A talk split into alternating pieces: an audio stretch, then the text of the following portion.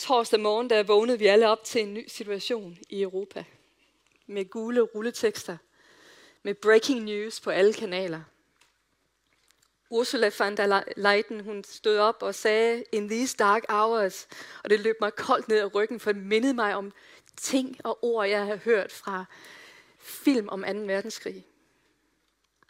Efterfulgt af præsident Putin har bragt krig tilbage til Europa. Alle er nok mærket af situationen. Ups, jeg skal have min...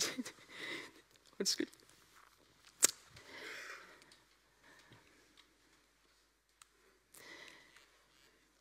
Alle er mærket af situationen i Ukraine, tror jeg. Og fra Ungdom med Opgaves side, der har vi fem baser med cirka 100 mennesker stab. Øh, en del af dem er flygtet øh, til de nærliggende lande. Men øh, der er en del, der er tilbage, og de ønsker at være tilbage, fordi vi vil stå sammen med vores land. Jeg får ikke lige den her til at virke. Jo, det gør den. Jeg kan bare ikke se den der. Okay, så det her det er fra Ternopølbasen, som i, i øjeblikket er et øh, flygtningecenter. Og det er også øh, hovedcentret for de evangeliske kirker i hele området. De bruger det til at distribuere flygtninge igennem, igennem basen der. Og der bliver lavet mad i stor stil, øh, og, og humøret er fortsat højt fordi at de kommer også med håb. De bringer håb, og de oplever håb fra Herren og, og en energi fra Herren. Men jeg finder mig selv hver eneste morgen, jeg griber ud efter mobilen for at høre, om der er livstegn fra vores venner der. Flygtninge søger tilflugt til Herren, og vi søger tilflugt til Herren. Torsdag var også dagen, hvor vi vågnede op til, at en central person og søjle her i menigheden, Jan Vestergaard, at han tog hjem. Det var et lokalt jordskred, kunne du kalde det. Jan han har modtaget evig helbredelse. Vi havde nok håbet på noget andet. Når vi beder til Gud, så stoler vi på ham. Når han ikke svarer, så stoler vi. Så stoler han på os. Sidste uge mistede verden også en sangfugl, og jeg bringer det her op, fordi jeg tror faktisk, hun er med til at bringe håb ind i den situation, vi står i også. Hun er kendt som værende under kunstnernavnet Nightbird. Kendt fra America Got øh, Talent. Hun døde også her i den forløbende uge efter hård kamp med cancer. Hun ønskede at sprede lys gennem mørke tider. Og fortsatte med at sprede lys og håb med cancer også. Til det sidste. Fra hendes scene, hun er kristen, vi kunne kalde scenen for hendes prædikestol, så prædikede hun til millioner af mennesker og bragte håb. Og hun sagde det her. Men her er en ting, jeg ved. Når det kommer til smerte, fjerner Gud den, den ofte ikke. I stedet tilføjer han noget. Han er mere en, der giver, end en, der tager. Han fjerner ikke mit mørke, han tilføjer lys. Han skåner mig ikke for tørst, men han bringer vand. Han kurerer ikke min ensomhed, men han kommer nær. Så hvorfor tror vi, at når vi har ondt, må det betyde, at Gud er langt væk? Nej, han er nær. Gud er ikke langt borte, men nær. Han er lige her. Uanset hvad vi står i, og uanset hvad du står i. På grund af alt, hvad der kan ske og er sket den sidste uge, så tror jeg, at der er mange af os, der nok er lidt rå her til morgen. Sårbare. Når verden og vores personlige verden ryster, så falder det uvæsentligt fra, eller det fader ligesom i baggrunden. Og der bliver stillet skarpt på, hvad der er væsentligt. Kriser skaber kontraster. Undskyld, det var den. Pludselig ser vi, hvad der virkelig, der virkelig har værdi, og hvad der er værd at kæmpe for os. Det, der kan ryste, står tilbage. Det, der ikke kan ryste, står tilbage. Det er løfterne, og vi kan stå på klippen. Vi er blevet lovet, at uanset hvad der sker, om vi lever eller dør, så vil han være med os. Med klarsyn, så kommer der også nyt håb. Og kriser føder nye helte. Vi har set på nyheder, hvordan ukrainske mænd, der arbejder i Danmark, de rejser hjem for at kæmpe for deres land. Velvidende, at det kan koste deres liv. Præsident Zelensky, den tidligere komiker, han er ikke stukket af, men står sammen med sit folk for at forsvare sit land. Hvordan han vidste, at han havde det i sig. For tre år siden, der trådte han ind i politik. Han kendte ikke noget til politik, og nu står han der. En sand held lever ikke for sig selv, men lever generøst for andre. Så vores ultimative held er naturligvis Jesus. Som fuldt ud gav sit liv for os, for at vi kan leve frit. Jesus, han er den gode hyrde, der sætter sit liv til for forne. Og så vender han sig til os. Og så siger han om efterfølgelse. Vores held siger til os, og der står ikke til nogen, der står, det er henvendt til alle, sagde Jesus. Det er ret inklusivt, vil jeg sige. Hvis nogen vil følge efter mig, skal han fornægte sig selv og dagligt tage sit kors op og følge mig. Det er ikke nogen invitation til en let dag, er det det? Zelensky, han tog sit kors op. Vi skal tage vores kors op i vores dagligdag, uanset hvad det er, du står med. Narcissisme er selvoptaget, og selvoptagethed er blevet en folkesygdom. Men jeg er da lige ved at tro, at vi har fundet pillen mod den her. En effektiv pille. Så Gud kalder dig ved navn til at følge ham. Ikke bare til at sige ja til Jesus, men generøst at følge ham.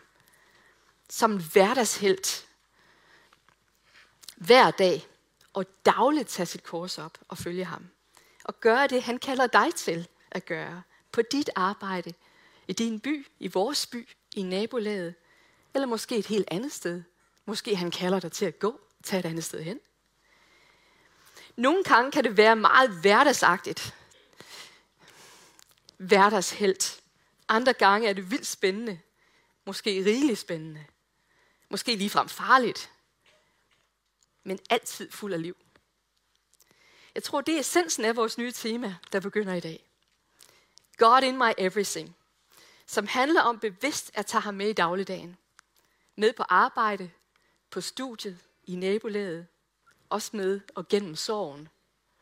Og sammen med ham arbejde på hans store projekt og hans mål. Altså leve og ånde, bede og studere og arbejde, ikke for os selv, men med hans store vision for øje. For menneskeheden og verden. At bringe shalom. Og her er en mulig måde, vi kan oversætte det på. Shalom, nothing missing, nothing broken. At alt kommer ind i ret sammenhæng.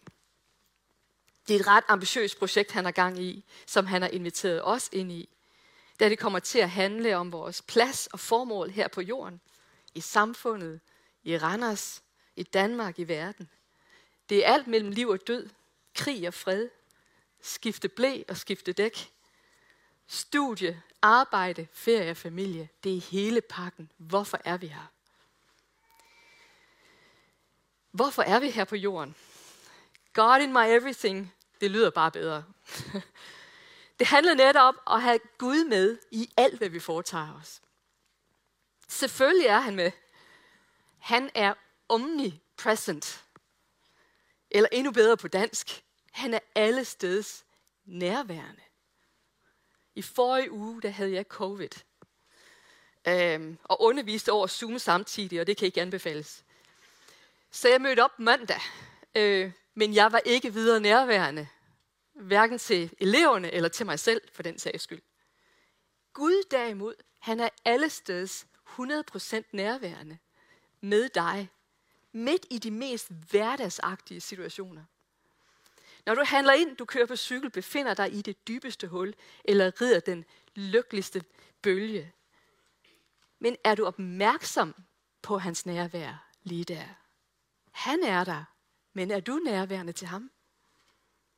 Det er nok det, vi må øve os på at lytte til, hvad han siger lige der. Og samtidig så inviterer han os ind i at deltage i hans liv og deltage i det, han har gang i. Men lad os begynde med begyndelsen. I begyndelsen skabte Gud verden. I begyndelsen skabte Gud himlen og jorden. Så her har vi Gud, der skaber universet, haven, jorden, et sted, hvor han kan mødes med os. Han behøvede ikke, han behøvede ikke en materiel jord, men det gjorde vi, for at, vi kunne, for at han kunne mødes med os, og for at vi kunne være til stede. Hvorefter han skaber mennesket. Gud sagde, lad os skabe mennesker i vort billede, så de ligner os. De skal herske over havets fisk, himlens fugle, kvæget, alle de vilde dyr og alle krybdyr, der kryber på jorden. Han er begejstret for resultatet og udbryder, det er godt. Og da han så skaber mennesket, så siger han på godt olborgensisk, det er meget godt. Gud han gør lige der, hvad han elsker. Når han erklærer, at hans skabelse er god og meget god, så fejrer han det. Han giver thumbs up og betragter og nyder, hvad han har lavet. Han er stolt af, hvad han har lavet, og glæder sig over sine gerninger. Samtidig, så han gør, hvad han elsker, samtidig gør han også det, der skal gøres. Det er måske opvasken for os. Hans arbejde er ikke kun for hans egen fornøjelse, men også til glæde for os. Vi har brug for den her jord. Vi har brug for en materiel jord for at kan eksistere. Vi har brug for hans skabelse. Og så at den er god, det er en bonus. Og meget god. Ikke kun fordi den er perfekt, men også fordi den er perfekt for os. Fordi vi er skabt i hans billede, så arbejder vi også lidt ligesom ham. Han sætter os i haven for at gøre det, vi elsker at gøre, for at skabe. Og samtidig det, der må gøres. Vi skal ud og luge. Jeg er ikke sikker på, at Zelensky han elsker at være Zelensky lige nu. At han gør det, der må gøres. Så vi er altid blevet sat til at dyrke og vogte haven, som der står i første Mosebog. Han giver os herredømme over hele jorden. Og begejstret for at se, hvordan vi dyrker den. Han bringer dyrene frem til mennesket for at se, hvad han vil kalde dem. Det er et billede på overflod, kreativitet, glæde og kultur. Og så er vi også inviteret til at arbejde sammen med ham på hans store projekt her på jorden. Og Gud velsignede dem og sagde, bliv frugtbare og talrige og opfyld jorden. Nå, jeg tror, der er gået kuk i mit system her. Bliv talrige. Bliv frugtbare og talrige. Udvikle samfund. Skab familier. Byg kirker, skoler, byer, regeringer og love. Opfyld jorden og underlæg jer den ved at herske over den naturlige verden Plant afgrøder, byg broer, design computer, komponer musik. Måske sidder du med spørgsmålet, hvorfor er jeg her? Hvor tilsvaret er til at herske. I den originale tekst siger, det, tekst siger det måske bedre. Gud skabte mennesket til at herske, til at leve, til at dyrke, fremdyrke noget smukt her på jorden. Du og jeg er sat på jorden til at herske. Det er vores formål. Det er derfor, vi er her. Måske synes du, det er lidt mere lidt underligt sprog, herske. Du kan også sige tjene. Jesus kom for at tjene, og vi skal leve, leve på samme måde. Øhm, ofte så spørger du, du kan, du kan komme og spørge så, hvad laver du? Hvad er du gang i? Og jeg sidder bare og hersker over mine e-mails. Eller mekanikeren står, jeg står og hersker over den her motor. Det er, at du tager du tager lederskab ind over den. Eller hvad det er, du står med. Det er, at du tager et ansvar for, det, for dit arbejde.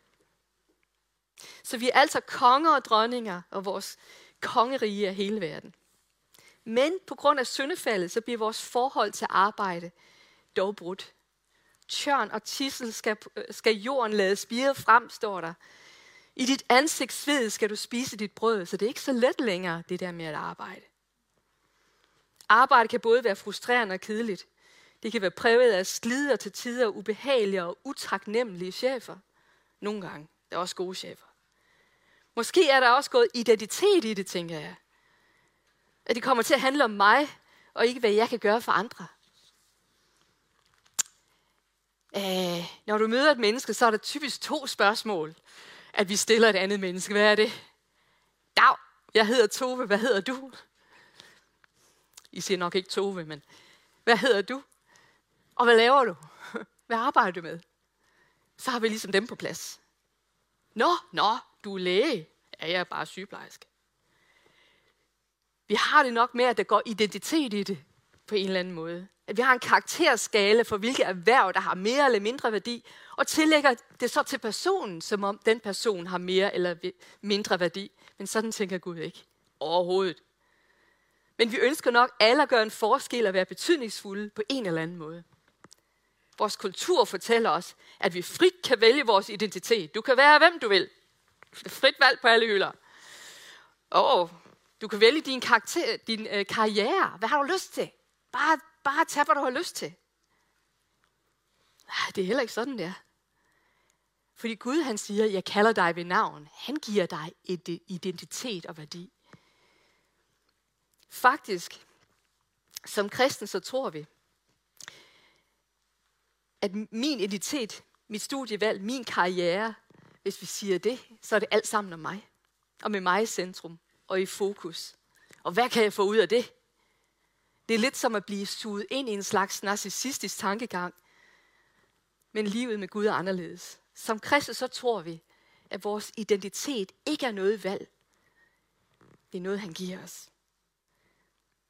Og det samme faktisk med vores opgave her på jorden. Ligeledes tror vi, at vores opgave på jorden ikke er noget, vi vælger, men noget, vi modtager. Det er et kald. Det er en vocation, som man siger på engelsk. Det betyder egentlig at blive kaldet.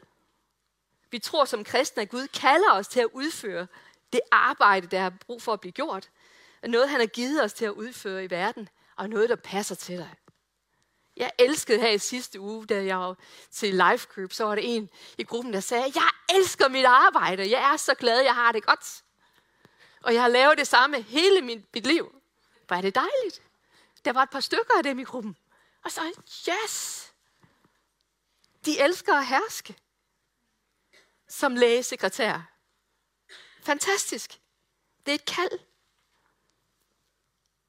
Så det er ikke bare noget, vi vælger som en form for selvudfoldelse eller potensforlænger, men noget, vi responderer til, altså i det her kald i lydighed. Vigtigst af alt, så handler det pri, primært, det er, at det er Gud, der kalder os. Det er ikke om, hvad vi kan få ud af det, men hvad vi, hvad vi kan give til mennesker. Det samme med dit studievalg. Det burde ikke handle om dig, men hvad der skal ske i den anden ende. Hvordan du kan elske mennesker og verden bedre dine medmennesker samfundet. Det handler ikke om, hvordan det kan gavne mig, men om, hvordan Gud ønsker at velsigne og gavne mennesker og samfundet. Paulus han taler indirekte om det øh, i, i Efeserbrevet. Han siger, det handler om at frembringe noget godt med dine hænder, så du har noget at give til dem, der har behov for det. Er det ikke dejligt? Paulus han ophøjer almindeligt arbejde som en manifestation af kristen kærlighed. Så det vi får fra skriften er, at vi arbejder. At arbejde ikke handler om vores identitet, men om Guds identitet. Og arbejde er i sidste ende ikke til din fordel, men til gavn for mennesker. Vi kunne sige, at arbejde det eksisterer for at bidrage til andres menneskers velsignelse og gavn. Så vores kald er altså ikke noget, vi selv vælger. Det er noget, vi modtager. En kald antager, at der er en kalder, som vi tror på at levende Gud. Det, der gør det lidt svært med det her kald, det er, at Guds stemme er ikke den eneste stemme, der er derude. Der er et kor af forskellige slags stemmer, der kalder dig til alt muligt, og udfordringen er at finde ud af til hvad. Og hvad der er Guds stemme, snarere end samfundet, eller mit superego, eller min egen interesse. Så, men den slags arbejde, Gud normalt kalder dig til, er den slags arbejde af, du har mest brug for at udføre. Du kan simpelthen ikke lade være. Dine fødder går i den retning. Du må bare gøre det. Jeg tror faktisk, vi så det her til morgen, da vi havde, da vi havde det her skuespil. Så I den lille pige? Hvad hedder hun? Hun kom op. Så I hende? Ja. Tror ikke, hun er skuespiller. Hun har da brug for at være på scenen, eller blive set, tror jeg. Måske er der noget der. Men det er bare noget, du kan ikke lade være. Sådan var jeg ikke. Jeg var jeg, skulle, jeg ville stå bag alting, jeg ville ikke blive set. Jeg var ekstremt øh, generet. Så det er egentlig Guds mirakel, jeg er her i dag. Okay, men det ligger i os. Gud ligger noget i os. Det ligger i, ligger i et barn. Hold øje med dine børn. Hvad er det, de, de er draget af? Så det, han kalder dig til, er den slags arbejde, du har mest brug for at gøre. Du kan ikke lade være. Og samtidig bede det, som verden har mest brug for at få gjort. Hvis du har de der to sammenlagt, så, har du, så er du nok godt på vej, tror jeg. Men kirkehistorien har spændt ben for os, og faktisk så kan vi takke Eusebius for det. Han var biskop i Caesarea, for et, og han havde skævt syn på kald og arbejde. Jeg var inde på hans profil, men det var den bedste, jeg kunne trække fra hans Facebook. Han sagde, at Gud kalder kun på nogen. Så der er to slags mennesker. Han kalder på nogen, og de andre de får bare et arbejde. Det er altså et problem. Du har dem, der får et kald, og det er kun for folk, der arbejder med kirken og åndelige ting. De er vigtige, fordi de arbejder med hellige ting og det evige. Uh, de er så fine. Dem har vi herover. Og så er der alle de andre. Hvor mange af alle de andre har vi ikke lige herinde måske? Ja, der er der ked af det. I har ikke noget kald, I har bare et arbejde. Og så må vi bare prøve at få det bedste ud af det, og så vil det være fint, hvis I kan give en hel masse penge til os, altså der arbejder med de vigtige ting. Ja, I griner, men til dels så tror jeg på det. Det er problemet. Det er der, vi har problemet. Så Eusebius, nogle af os, vi sidder i suppedasen og tror på ham, Eusebius. Og så har det alle de andre, bønder, advokater, ja, til konger lige frem også. De havde nødvendige jobs, værslige erhverv, der arbejdede med jordiske ting, der bare skal brænde op alligevel. Spild af tid, så får jeg da et arbejde, har jeg sagt, så får jeg da et kald. Heldigvis kommer Luther forbi. Det er også det bedste billede, jeg kunne finde af ham. Luther, han blev født ind i den her kultur med, at du havde de her ophøjede kald, og så havde du alle dem, der bare fik et arbejde. Altså det, de øh, værtslige værslige og de hellige. Og han blev noget galt i skralden over det her faktisk. Fordi Luther, han, han, fej, han sagde, at ja, dengang de fejrede det religiøse arbejde frem for alt, tanken om, at vi alle er præster, som vi får fra skriften, den var bare væk. At alle, at vi alle er kaldt som præster. Mung, øh, ham her, den gode Luther, han sagde det her. Jeg synes egentlig meget godt sagt. Paven kunne ikke lide det, men munker og præsters arbejde, hvor hellig det end måtte være, adskiller sig ikke i Guds øjne fra den rustikke arbejde i marken, eller kvinden, der udfører sine huslige pligter. Men alt arbejde måles for Gud alene ved tro. Hvad? Så har I et kald alligevel. I er tilbage på scenen. Okay. Så Luther han sagde, hallo, der står i 1. Peter 2.9, at alle at vi alle er et kongeligt præsteskab, et helligt folk. Bum. Du har gjort os til konger og præster ved dit blod. Og hvad gør konger og præster? Øh, præster. Hvad gør konger? De regerer. Okay, så der har vi herske igen. Du skal herske inden for dit fag. På den gode måde. Ja. Så Luther, han vil forbinde tro og hverdag. Vi er alle præster, sagde han, uanset hvor almindelige vores liv er. Så det er ren fiktion, at paven, biskopper, præster og munke, at de har et åndeligt kald, mens bønder, bager, håndværkere og andre, de bare har et værstligt arbejde. Det er svig og hykleri, sagde han. Ingen behøver at lade sig skræmme af det. Alle kristne har et åndeligt kald og arbejder med åndelige ting. Kald omfattede religiøst arbejde såvel som ikke religiøst huslige pligter, samfundsengagement og almindelig beskæftigelse. Det, der gjorde arbejde kristen, var ikke den type arbejde, der blev gjort, men troen hos dem, der udførte det. En sådan tro, mente Luther, blev udtrykt i vores daglige arbejde. Han siger det så godt. Til ved kærlighedens gerninger vokser kærligheden. Det har vi allerede hørt fra sofaen heroppe. Sådan lidt, ikke? Til ved kærlighedens gerninger vokser kærligheden. Og det har vi faktisk fra Tese. Han, han var så begejstret for det her, at Luther han bankede det op på væggen. en flyer, som han bankede op på Slotskirken, øh, Slotskirkens dør i, øh, i Wittenberg i Tyskland. Fordi for ham var arbejde en af de bedste måder at elske sin næste på. Så jeg håber, du elsker din næste som bager, eller som mekaniker, eller hvad det er, du gør. Når vi arbejder, som den lutherske tradition ofte udtrykker det, så er vi Guds fingre. Er det ikke en dejlig ting? Du står og hersker over den motor med Guds fingre. Jeg føler mig elsket, når mekanikeren han fikser min bil. Gør du ikke det?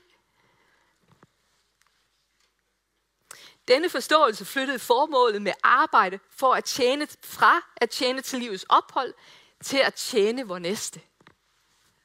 Når poderen er forsigtig med vatpinden i halsen, så føler jeg mig elsket.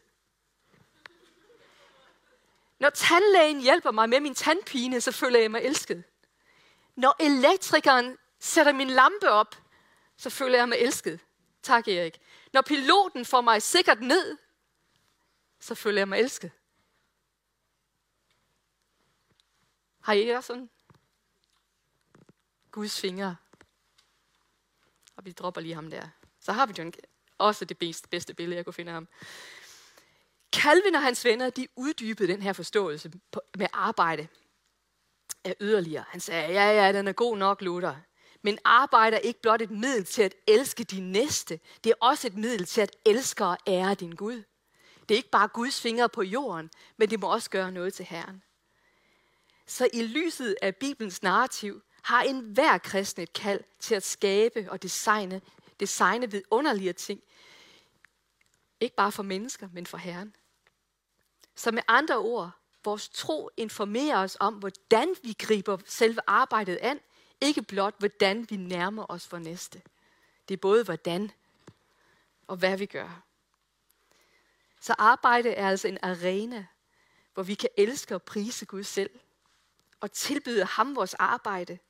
Det er en arena, hvor vi kan elske og prise ham og give ham ære i, hvad du gør med dine fingre. Hvad end du gør af hjertet for Herren og ikke for mennesket.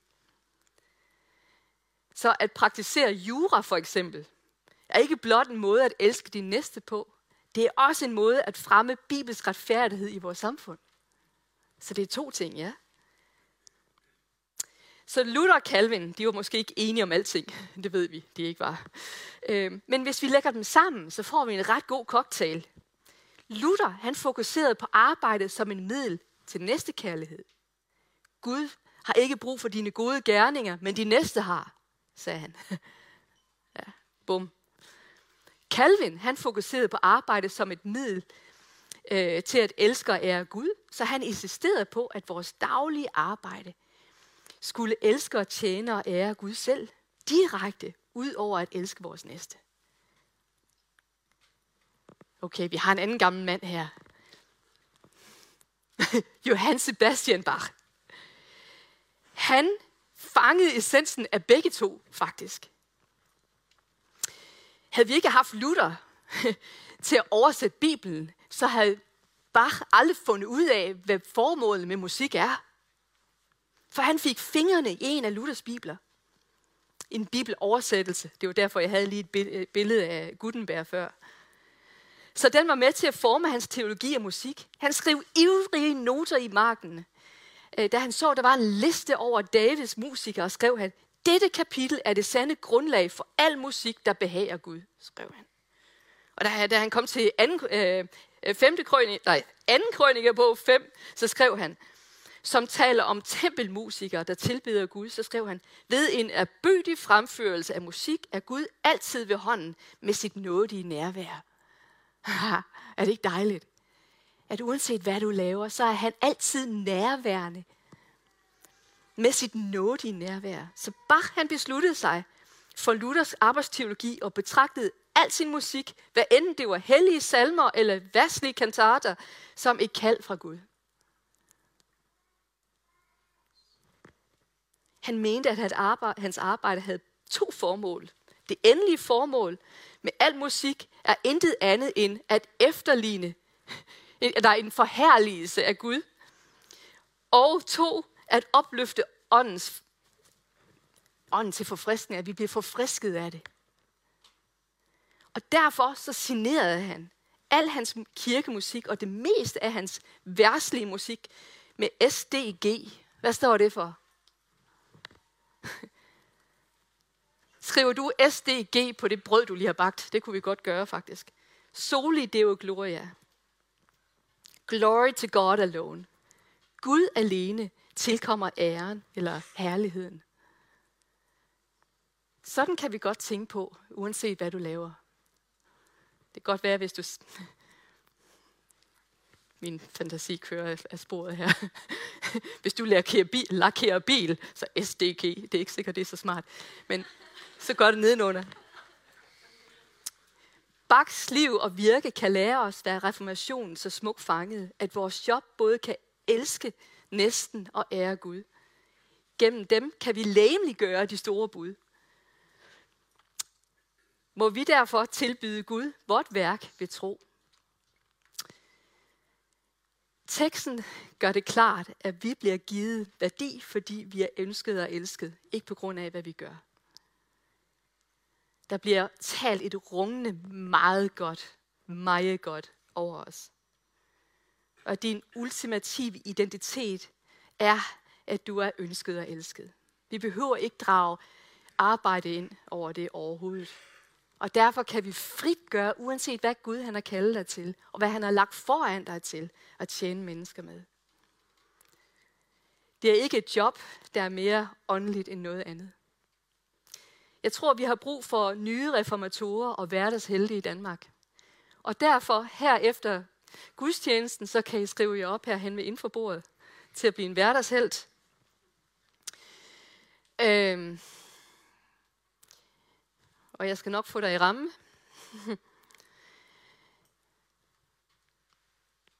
Fordi vi er nutidens Adam og Eva.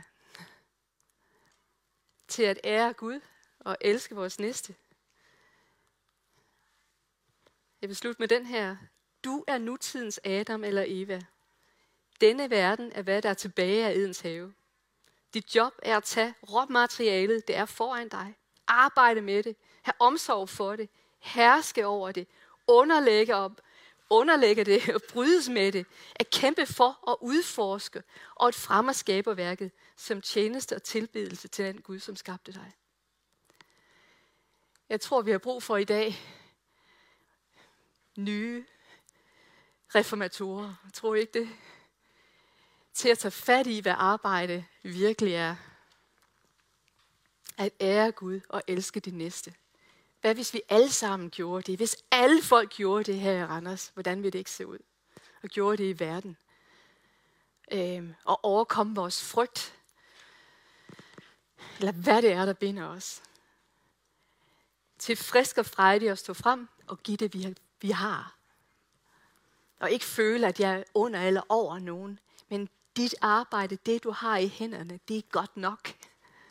Og du skal elske og ære din næste og elske og ære Gud med det, som Gud han har givet dig. Vi skal slutte med øh, selve prædiken her.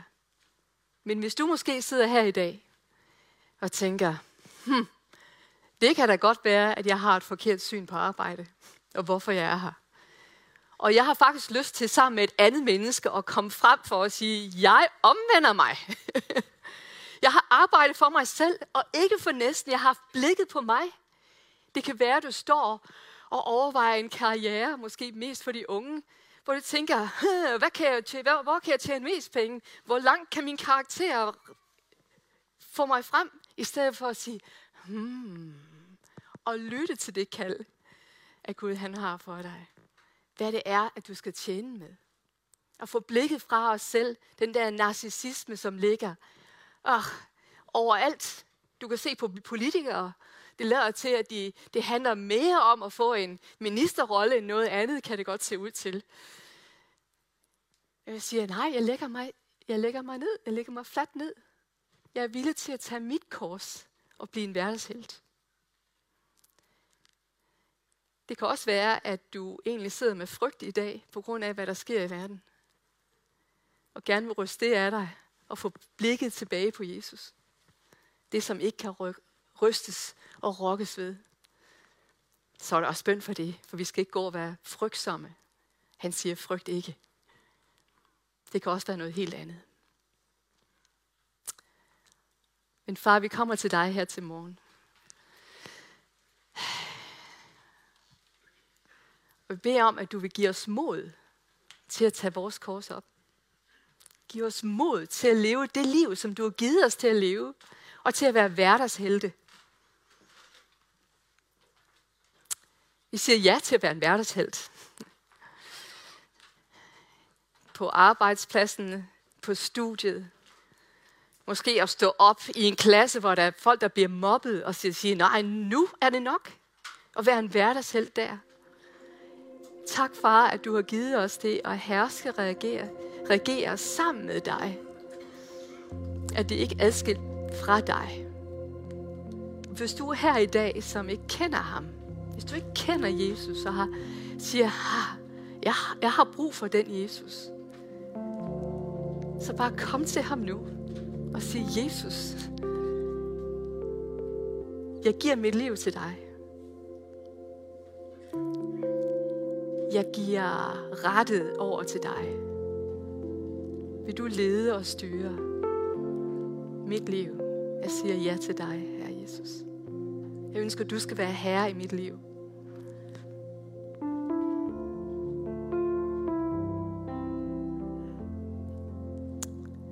Hvis du sidder derhjemme, er det også muligt at, at ringe ind og få forbøn. Og ringe ind, hvis du sidder og siger, jeg vil gerne sige ja til Jesus, og jeg ved ikke helt hvordan, og jeg vil gerne snakke med nogen, så ring ind. Hvis du er her i dag og har det på samme måde, så bare stik op til forbøn herover i hjørnet. Ja. Jeg har ikke lyst til at sige fred være med jer.